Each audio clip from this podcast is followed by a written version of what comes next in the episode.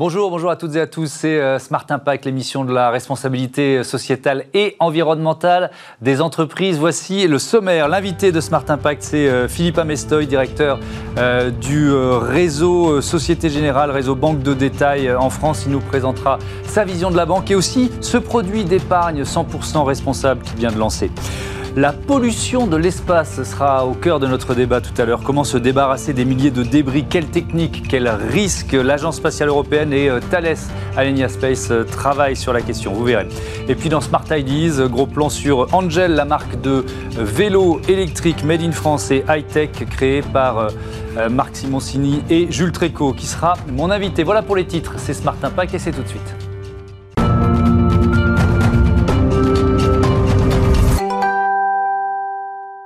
Bonjour Philippe Amestoy, bienvenue. Bonjour. Vous êtes donc le directeur de réseau de la Banque de détail Société Générale en France. Alors juste avant que l'émission démarre, je, cherchais à savoir combien il y avait d'agences aujourd'hui. Euh, c'est quoi le chiffre?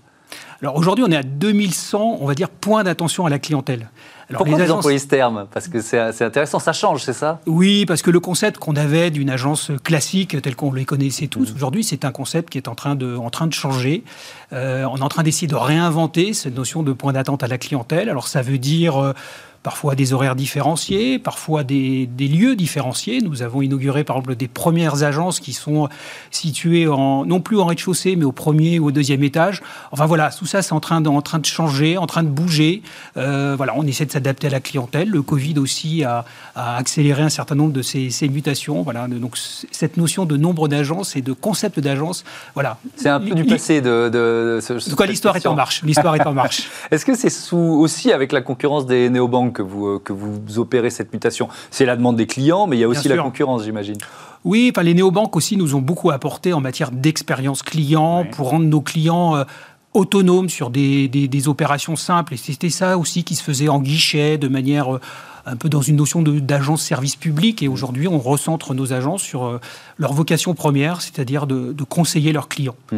Et donc, c'est cette idée d'avoir des locaux peut-être un peu différents, qui soient moins orientés vers la, la transaction, je dépose un chèque, je demande un RIB, à des, agences aujourd'hui qui sont orientées par, euh, bah, je vois mon conseiller de clientèle, on, pendant une demi-heure, une heure, on fait un vrai point sur, euh, sur mes besoins, sur mes attentes.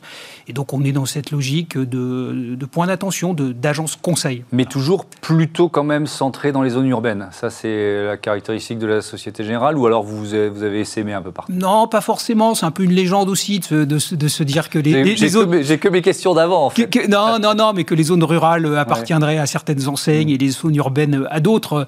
Euh, non, on est aussi présent, bien sûr, dans des zones urbaines. Et, euh, et alors peut-être qu'on en reparlera. C'est aussi le projet de notre rapprochement avec Crédit du Nord, c'est mmh. qu'on souhaite absolument pas euh, déserter un certain nombre de territoires et même dans des, endroits de, grande ruralité. Mmh.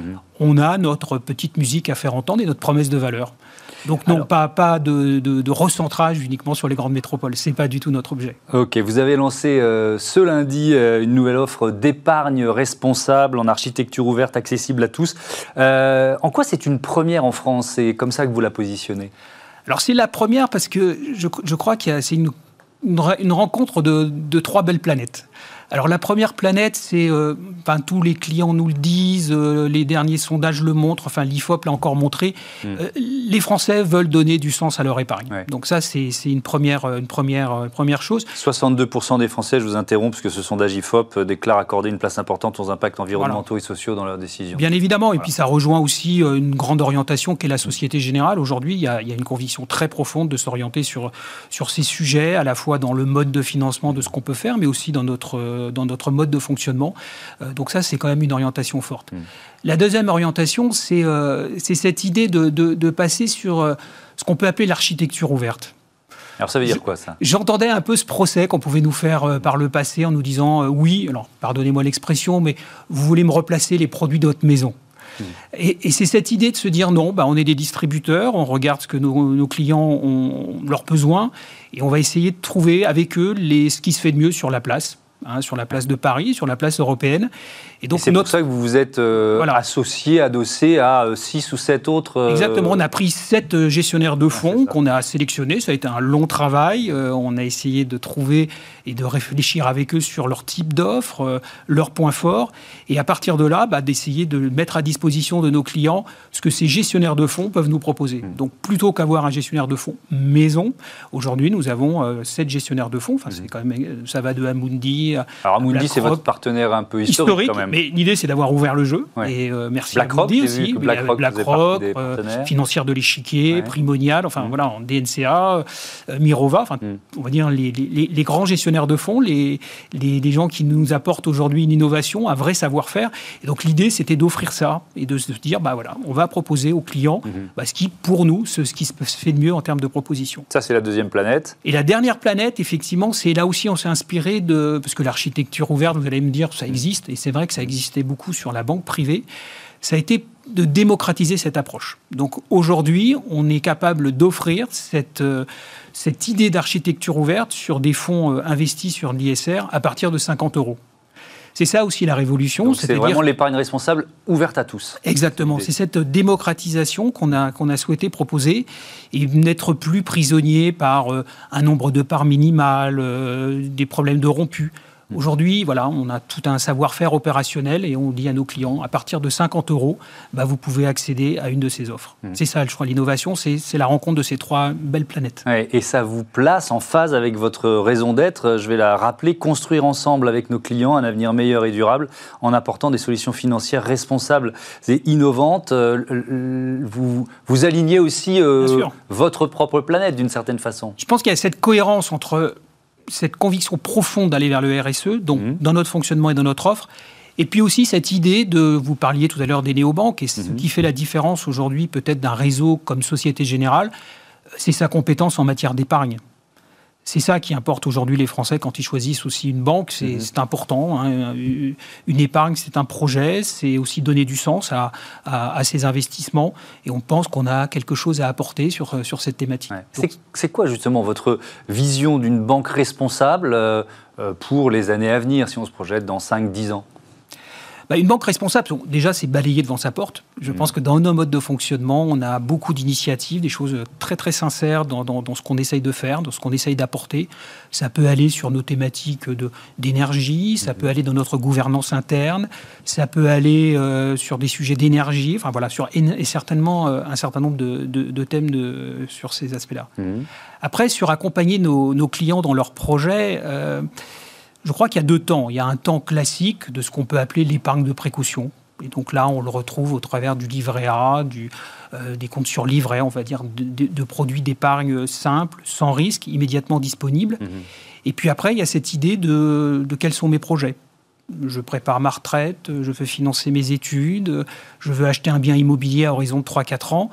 Et c'est sur ces thématiques-là aujourd'hui qu'on est, euh, je pense qu'on est un peu différenciant à la Société Générale, c'est d'avoir un conseiller de clientèle qui, bah, qui regarde avec vous vos projets, votre euh, horizon de placement, mhm. votre appétence au risque, et puis aussi cette patte nouvelle que je viens de citer. Euh, bah, quel sens vous voulez donner à votre épargne, sur quel type de support vous voulez aller? Oui, mais alors justement, ça veut dire euh, accompagner la transition écologique, pas seulement, mais notamment la transition écologique. Est-ce que ça veut dire que certains secteurs, à l'inverse, vont avoir de plus en plus de mal à se financer?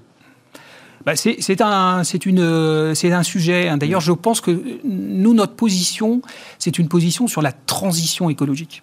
C'est le chemin. Voilà. Moi, ce qui je crois, ce qui nous importe, c'est effectivement, c'est le chemin, en ayant des positions euh, fortes. Par exemple, euh, l'abandon de financement de tout projet au charbon. Mhm. En revanche, euh, on continue d'être présent sur des thématiques comme le gaz ou autres, parce que notre idée, c'est effectivement, c'est d'accompagner cette transition pour aller effectivement sur un monde bah, plus responsable, mais aussi en accompagnant, se donnant peut-être une durée nécessaire pour mmh. euh, accomplir ce chemin dont vous parlez. Et puis alors, le, vous, l'avez évoqué, mais on peut prendre un peu de temps. Être une banque responsable, c'est aussi ne pas, euh, ne pas abandonner certains, euh, certaines zones, certains, certaines zones rurales notamment? Bah, c'est d'être présent effectivement sur, dans la continuité du, territoire national, voilà, d'apporter ce, service qu'on doit à tous les Français, quel que soit leur, leur lieu de localisation géographique. Et puis aussi, c'est des thématiques. Hein. Je ne voudrais pas qu'on limite notre engagement à la seule dimension environnementale, qui est mhm. très importante. C'est aussi la dimension sociale. En tant que banque, euh, aujourd'hui, par exemple, nous sommes une des banques leaders dans l'accompagnement des auto-entrepreneurs. Mhm. C'est ce type de choses. C'est aussi euh, être extrêmement attentif à la gouvernance aussi de nos, de nos, de nos clients, de, des entreprises qu'on peut accompagner. Enfin, c'est quelque chose qui est extrêmement multiforme, hein, cette, euh, ce, ce, monde vers lequel on veut aller et sur lequel la Société Générale souhaite accompagner et, faciliter le chemin. Est-ce que c'est une démarche, parce qu'on parle de chemin, que vous menez depuis longtemps, ou est-ce que finalement, voilà, vous êtes des de, récents convertis, si, si j'ose dire, parce que, parce que euh, les citoyens, les consommateurs le demandent? Bah, je pense qu'il y a les deux aspects. Je crois que c'est un chemin qui a été euh, initié euh, sous l'égide de Frédéric Oudéa depuis peut-être 5-6 ans. Où vraiment, on est très, très engagé sur ce sujet. Et aujourd'hui, c'est, bah, on le revendique très ouvertement parce que, vous le dites, c'est aussi une attente de la société française. On est mûr aussi sur ces sujets-là. Enfin, je crois qu'on pourrait oui, avoir. Ça sert à rien d'annoncer quelque chose. Voilà. Euh, je veux dire, il faut, être mûr. Enfin, mm. voilà, on est un monde aussi très très processé euh, euh, où on était dans la charge de la preuve. Enfin, je crois que tout ce qu'on fait aujourd'hui est, très très audité. Mm-hmm. Donc, ce sont des démarches très sincères très accompagnées sur, par l'ensemble des collaborateurs du groupe Société Générale. Mm-hmm. voilà, c'est une démarche de fond. Il a fallu l'initier. Ben, aujourd'hui, on est en train d'en toucher les fruits. Merci, merci Philippe Amestoy, à bientôt. Euh, merci Thomas, merci de cette invitation. Euh, merci à vous, à bientôt. Tout de suite, euh, allez, on dépollue l'espace.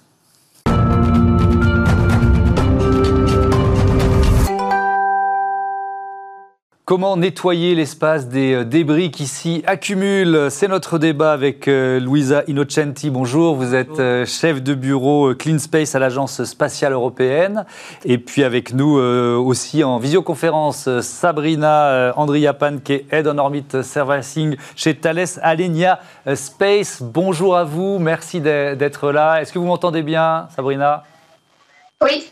Eh ben voilà, l'image, le son, tout est bon, on va pouvoir démarrer. De, quoi on parle, Louisa Innocenti, quand on parle de débris spatiaux de, On parle en milliers, on parle en centaines, euh, c'est quoi? Ça dépend de la dimension des objets, ça va vers 30 000 pour des objets qui sont plus grands que 10 cm, mm, un million des objets qui sont entre 1 et 10 cm, et des centaines de millions pour des objets plus petits. Hmm. Euh, ceux qui vous préoccupent, euh, ils font quelle taille Et pourquoi il faut s'en préoccuper? Euh, il faut se préoccuper parce que c'est des objets qui, euh, qui voyagent en vitesse énorme. Mhm. Ils pourraient faire euh, Paris-Marseille en deux minutes. Et donc, même s'ils sont petits, ils pourraient causer la, la, perte complète des satellites opérationnels qui nous donnent tous les services dont nous, qui nous utilisons tous les jours sur Terre. Donc le, risque, en fait, c'est un risque de collision dans l'espace. Il y en a déjà eu, euh, heureusement pas beaucoup, mais il y en a déjà eu. Donc c'est pour ça qu'il faut nettoyer euh, l'espace de, Oui, et si on veut être un petit peu catastrophiste aussi, on hmm. pourrait dire que si les objets commencent à, euh, à, avoir des collisions entre eux, on peut rentrer dans ce qu'on appelle le syndrome de Kessler, hmm. qui est un scientifique américain qui d'abord l'avait prévu, dans lequel on serait incapable d'arrêter cette euh, euh, une espèce de cercle vicieux, voilà, croissance, croissance de, illimitée de débris, au point de dire qu'un jour, on ne pourra plus sortir de notre terre. Nous, on travaille beaucoup avec un artiste hollandais qui euh, montre cette image de la Terre encerclée par les débris. Elle dit on s'est renfermé nous-mêmes dans notre cage. Hmm. Euh, Sabrina Andriapan, le, où cet encombrement de l'espace est-il le plus important? Parce qu'il y a évidemment différentes orbites, donc c'est plus on est près de nous, plus il y en a, si, si j'essaye de schématiser? Euh, ce serait plutôt en orbite basse, donc euh, ce qu'on appelle l'orbite euh, LEO, Low Earth Orbit, parce que c'est également là-bas qu'il y, aura plus de, il y a plus de satellites, il y a plus de satellites qui notamment observent la Terre, et également il y a une croissance des méga constellations qui sont prévues dans ces orbites, donc ça deviendra en effet l'affaire de tous. Euh, effectivement, alors il faut rappeler peut-être, Sabrina, leur utilité à ces satellites euh, euh, pour notre quotidien. On ne le soupçonne pas forcément. Oui, c'est vrai que de nos jours, imaginer une vie sans nos satellites, c'est quasiment impossible, hein. que ce soit pour la connectivité partout dans le, partout dans le monde. on aime bien avoir aussi maintenant Internet dans les avions, ou que ce soit pour surveiller les aspects climatiques ou les catastrophes naturelles. C'est sûr qu'une vie sans satellite, maintenant, c'est inenvisageable. Euh, Louisa Innocenti, vous, euh, vous lancez euh, la mission Clear Space One. De, de, quoi s'agit-il? Et puis peut-être aussi, qu'est-ce qu'il a fallu inventer pour, pour partir chercher au moins un premier gros débris dans l'espace, c'est ça? Les a signé un contrat avec une start-up qui s'appelle Clear Space. C'est à cause de ça que la mission s'appelle Clear Space One. C'est une start-up suisse qui sort de l'école polytechnique fédérale de Lausanne. Mhm. Et c'est la première mission dans laquelle on va attraper un débris et le ramener sur Terre. C'est une mission très très compliquée que personne n'a jamais fait dans au monde. Comme ça, nous avons étudié pas mal de solutions qui vont du bras robotique, mais aussi d'un filet. Mhm. À la fin, la, la solution que ClearSpace nous a proposée, c'est d'utiliser quatre bras qu'on appelle tentacules, donc pour encercler les débris. Mhm. Si on veut rentrer un petit peu plus dans les détails techniques, c'est très difficile de euh, s'approcher d'un débris et de les capturer. Parce que si on les touche et on ne les encercle pas, le débris va partir. Comme, Donc c'est le, système de guidage sur lequel il faut, euh, il faut innover, il faut être... Euh, le système de guidage et le système de capture. Les deux ensemble, qui ne peut pas être... Euh, qui doit travailler ensemble. Mhm. Parce que justement, le système de guidage doit nous mettre au bon endroit pour pouvoir après capturer. Le système de capture, comme on disait, est très difficile mhm. parce que l'objet peut s'envoler.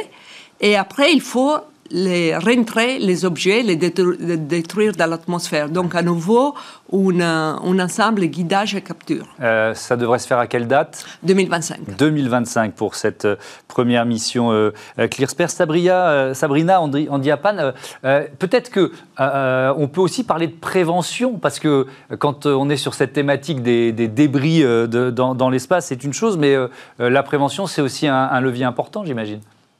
Ah oui, bien sûr, en tant que constructeur de satellites, hein, c'est aussi un, problème qui nous, qui nous concerne.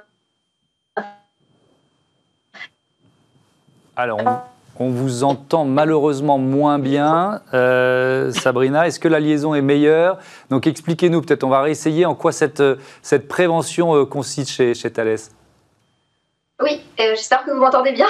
Je disais qu'en tant que constructeur de satellites, c'était euh, une problématique qui nous était euh, très importante.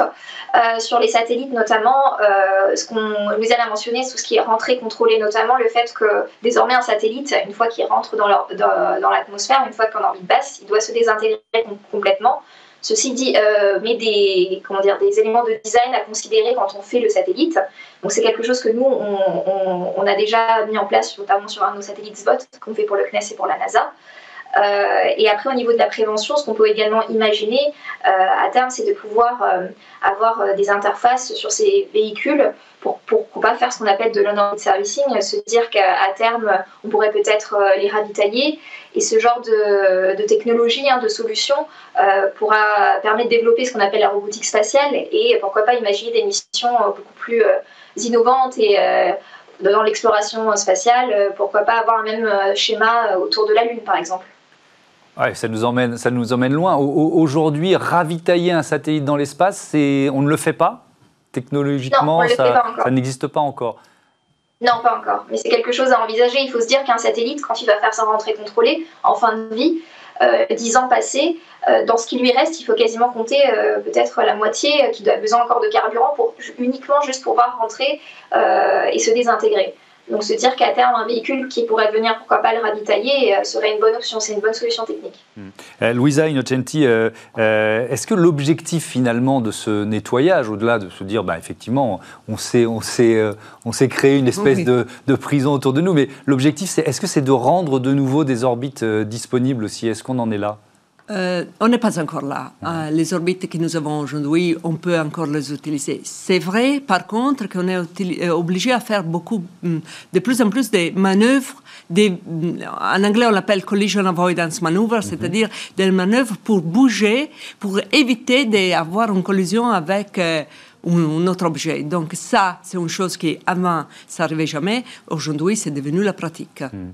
Euh, les collisions, euh, c'est rarissime. C'est euh, il y en a eu quelques dizaines. Est-ce qu'on peut les, les, chiffrer? Les, collisions, il y en a eu quelques dizaines. Hmm. Il y a eu des débris très petits, et donc on ne savait pas qu'ils étaient là, qui ont un impact avec les satellites. À l'ESA, c'est arrivé avec notre lanceur construit par Thales, euh, notre satellite construit par, par Thales, Sentinel-1, qui a été frappé sur les panneaux solaires euh, dès les premiers jours. Et donc, on a perdu un petit peu de puissance. Mais il y a aussi eu des collisions entre des objets opérationnels et euh, aujourd'hui, on est obligé d'éviter ça tout le temps. C'est tout un système qu'il faut mettre en place. Mhm. Une petite chose qui ça nous est arrivée, et c'est très stupide, mais même dans l'espace, on a besoin de ça. Nous, l'ESA a un satellite opérationnel qui s'appelle EOLUS et on a vu qu'on était euh, sur l'orbite de collision avec un satellite d'Elon Musk. Mhm. Et tous les deux opérationnels, donc théoriquement c'est très facile, on se parle, on dit on bouge, on bouge dans des directions différentes mhm. pour ne pas avoir une collision. Mais donc il faut parler avec l'autre. Pour parler avec l'autre, il faut avoir un point de contact et on ne l'avait pas. Donc on est allé. C'est-à-dire que les deux satellites n'avaient pas de point de contact Non, les deux satellites ne parlent pas entre eux. On le fait encore aujourd'hui à travers la Terre. Dans le futur, on prévoit de le faire de manière automatique mhm. sur les satellites. Aujourd'hui, on passe à travers la Terre. C'est la Terre qui donne l'ordre, il faut bouger. Mais il faut bouger dans, la bonne direction. Donc on a cherché les noms des contacts sur Internet. et c'était un contact commercial. Et bien sûr, pendant le week-end, ne répondait pas. Donc à la fin, nous, on a décidé de bouger notre propre satellite. Mhm. Et heureusement, euh, l'autre n'a pas bougé. Et après, tout s'est très bien passé. Mais ça montre qu'il faudra. On rentre dans un moment différent. Mhm. Avant, c'était que les États, les grosses euh, euh, agences publiques qui pouvaient faire ça, et on se connaît. C'est un très petit monde. Dans le futur, c'est quelque chose de commercial, et donc il faut mettre aussi en place ces outils du type, ben, si on faut bouger, il faut se parler et, savoir euh, qui contacter. Et avoir les procédures d'urgence. Merci beaucoup. Merci à toutes les deux d'avoir participé à, euh, à, ce débat. À bientôt sur euh, Bismart. Allez, tout de suite, une start-up en pleine lumière, c'est Angel. Smart Ideas avec BNP Paribas. Découvrez des entreprises à impact positif.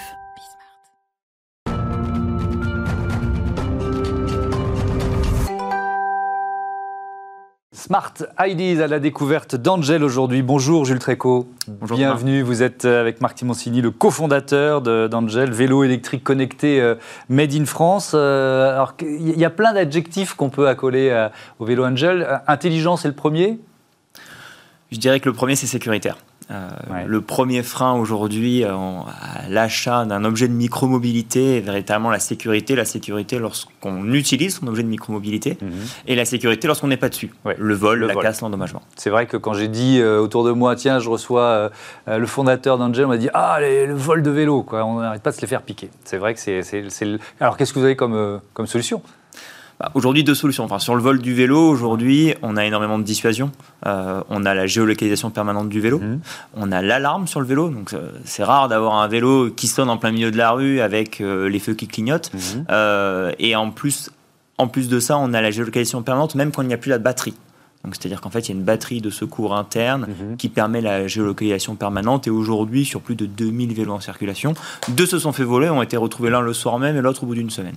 Ok. Et puis il y a euh, la sécurité quand on est sur le vélo. Donc il y a un, quoi, un, logiciel anti-collision, c'est ça J'ai vu ça? C'est ça. Aujourd'hui, il y a trois axes. Là, on va dire tout ce qui va être euh, lumière et son. Mhm. Euh, donc là-dessus, on a rajouté feu avant, feu arrière, clignotant c'est fini avec Angel, le bras que l'on lève à droite ou à gauche pour indiquer que l'on tourne. On mm. est voyant sur la route. Et deux, on a ce qu'on appelle l'alerte chute. Donc on a modélisé pendant un, deux ans tous les cas possibles de collision, euh, d'accident que peut rencontrer un cycliste.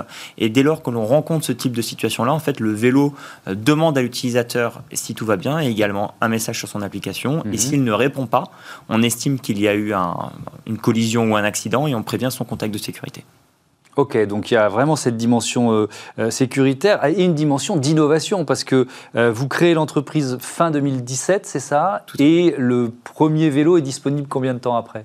Le premier vélo a été livré fin août 2020. Donc on a eu plus de deux ans et demi de R&D. On a ouvert public, euh, au public euh, ce projet en novembre 2019, mhm. qui a rencontré un, engouement très fort, car on, comptait vendre uniquement 1000 vélos la première année en se disant c'est un produit haut de gamme, un produit qui est différent sur le marché, mhm. qui a un parti prix design très minimaliste. et de par la crise des gilets jaunes, les grèves des transports, la pandémie, la distanciation sociale, la demande de vélos a explosé. Et donc, du coup, on a dû enfin, multiplier nos capacités de production pour être capable de, de fournir tout le monde. Pour le fabriquer en France, vous avez choisi Seb comme euh, partenaire. Pourquoi? Euh, ça a été une rencontre euh, là-dessus où les, évidences nous sont apparues assez naturelles. Mhm. Seb, un groupe qui continue de produire énormément en France, avec beaucoup d'outils de production, un savoir-faire. Aujourd'hui, c'est le leader du petit électroménager mhm. au niveau mondial. Nous, avec notre capacité d'innovation et d'expertise sur le monde du vélo et du software. et nous, on avait besoin de quelqu'un pour prendre notre petit projet qui était à l'étape du prototype et de la pré-série, à l'étape de la grande série, de l'industrialisation, et donc passer de 1000 à 10 000 à 20 000 vélos. Mmh. Et puis vous avez confié le design à Oraito, c'est un beau vélo, euh, on, peut le dire. C'est quoi votre, votre stratégie de développement? On a bien compris que c'est allé plus vite que prévu au départ, c'est super. C'est quoi votre stratégie maintenant? Notre stratégie, c'est véritablement d'améliorer le quotidien dans les villes. Aujourd'hui, on pense euh, véritablement que dans les grandes villes européennes et même les villes de taille moyenne, mmh. euh, tout le monde possédera un objet de micromobilité, trottinette, vélo, overboard, que sais-je. Mhm. Euh, nous, ce qu'on mise avant toute chose, c'est de promouvoir un objet qui est certes connecté et d'être dans la panoplie de tout citadin qui sera composé d'un téléphone portable, d'un ordinateur portable et nous pensons d'un objet connecté dans la, dans la, mobilité. Et on pense que dans les grandes villes, euh, la voiture thermique sera bannie d'ici 2025. C'est notre thèse d'investissement. J'ai lu ça sur votre site, c'est ambitieux.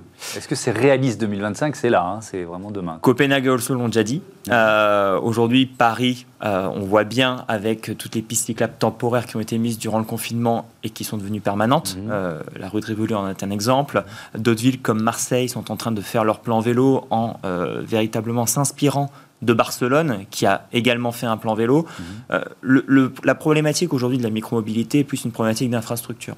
C'est-à-dire que dès lors que des infrastructures urbaines sont mises en place, voies cyclables, infrastructures de parking pour garer son vélo et infrastructures de sécurité, mhm l'essor du vélo est exponentiel. Avec une autre problématique qui est l'électrification massive de, nos villes. Il va quand même falloir trouver une réponse aussi. Alors, c'est pourquoi aujourd'hui, nous, notre parti pris véritablement le fait d'avoir des batteries amovibles. Mm. Euh, on pense que les, euh, aujourd'hui, les vélos électriques avec batterie internalisée, euh, pourquoi il n'y a pas eu un fort essor du vélo électrique de ville jusqu'à présent, malgré les, on va dire l'élan mm-hmm. des infrastructures? C'est parce qu'en fait, il fallait transporter son vélo chez soi. Vous êtes en ville, vous habitez au troisième étage. Paris est, une, est quand même une très vieille ville. Mm. Pas tout le monde a un ascenseur.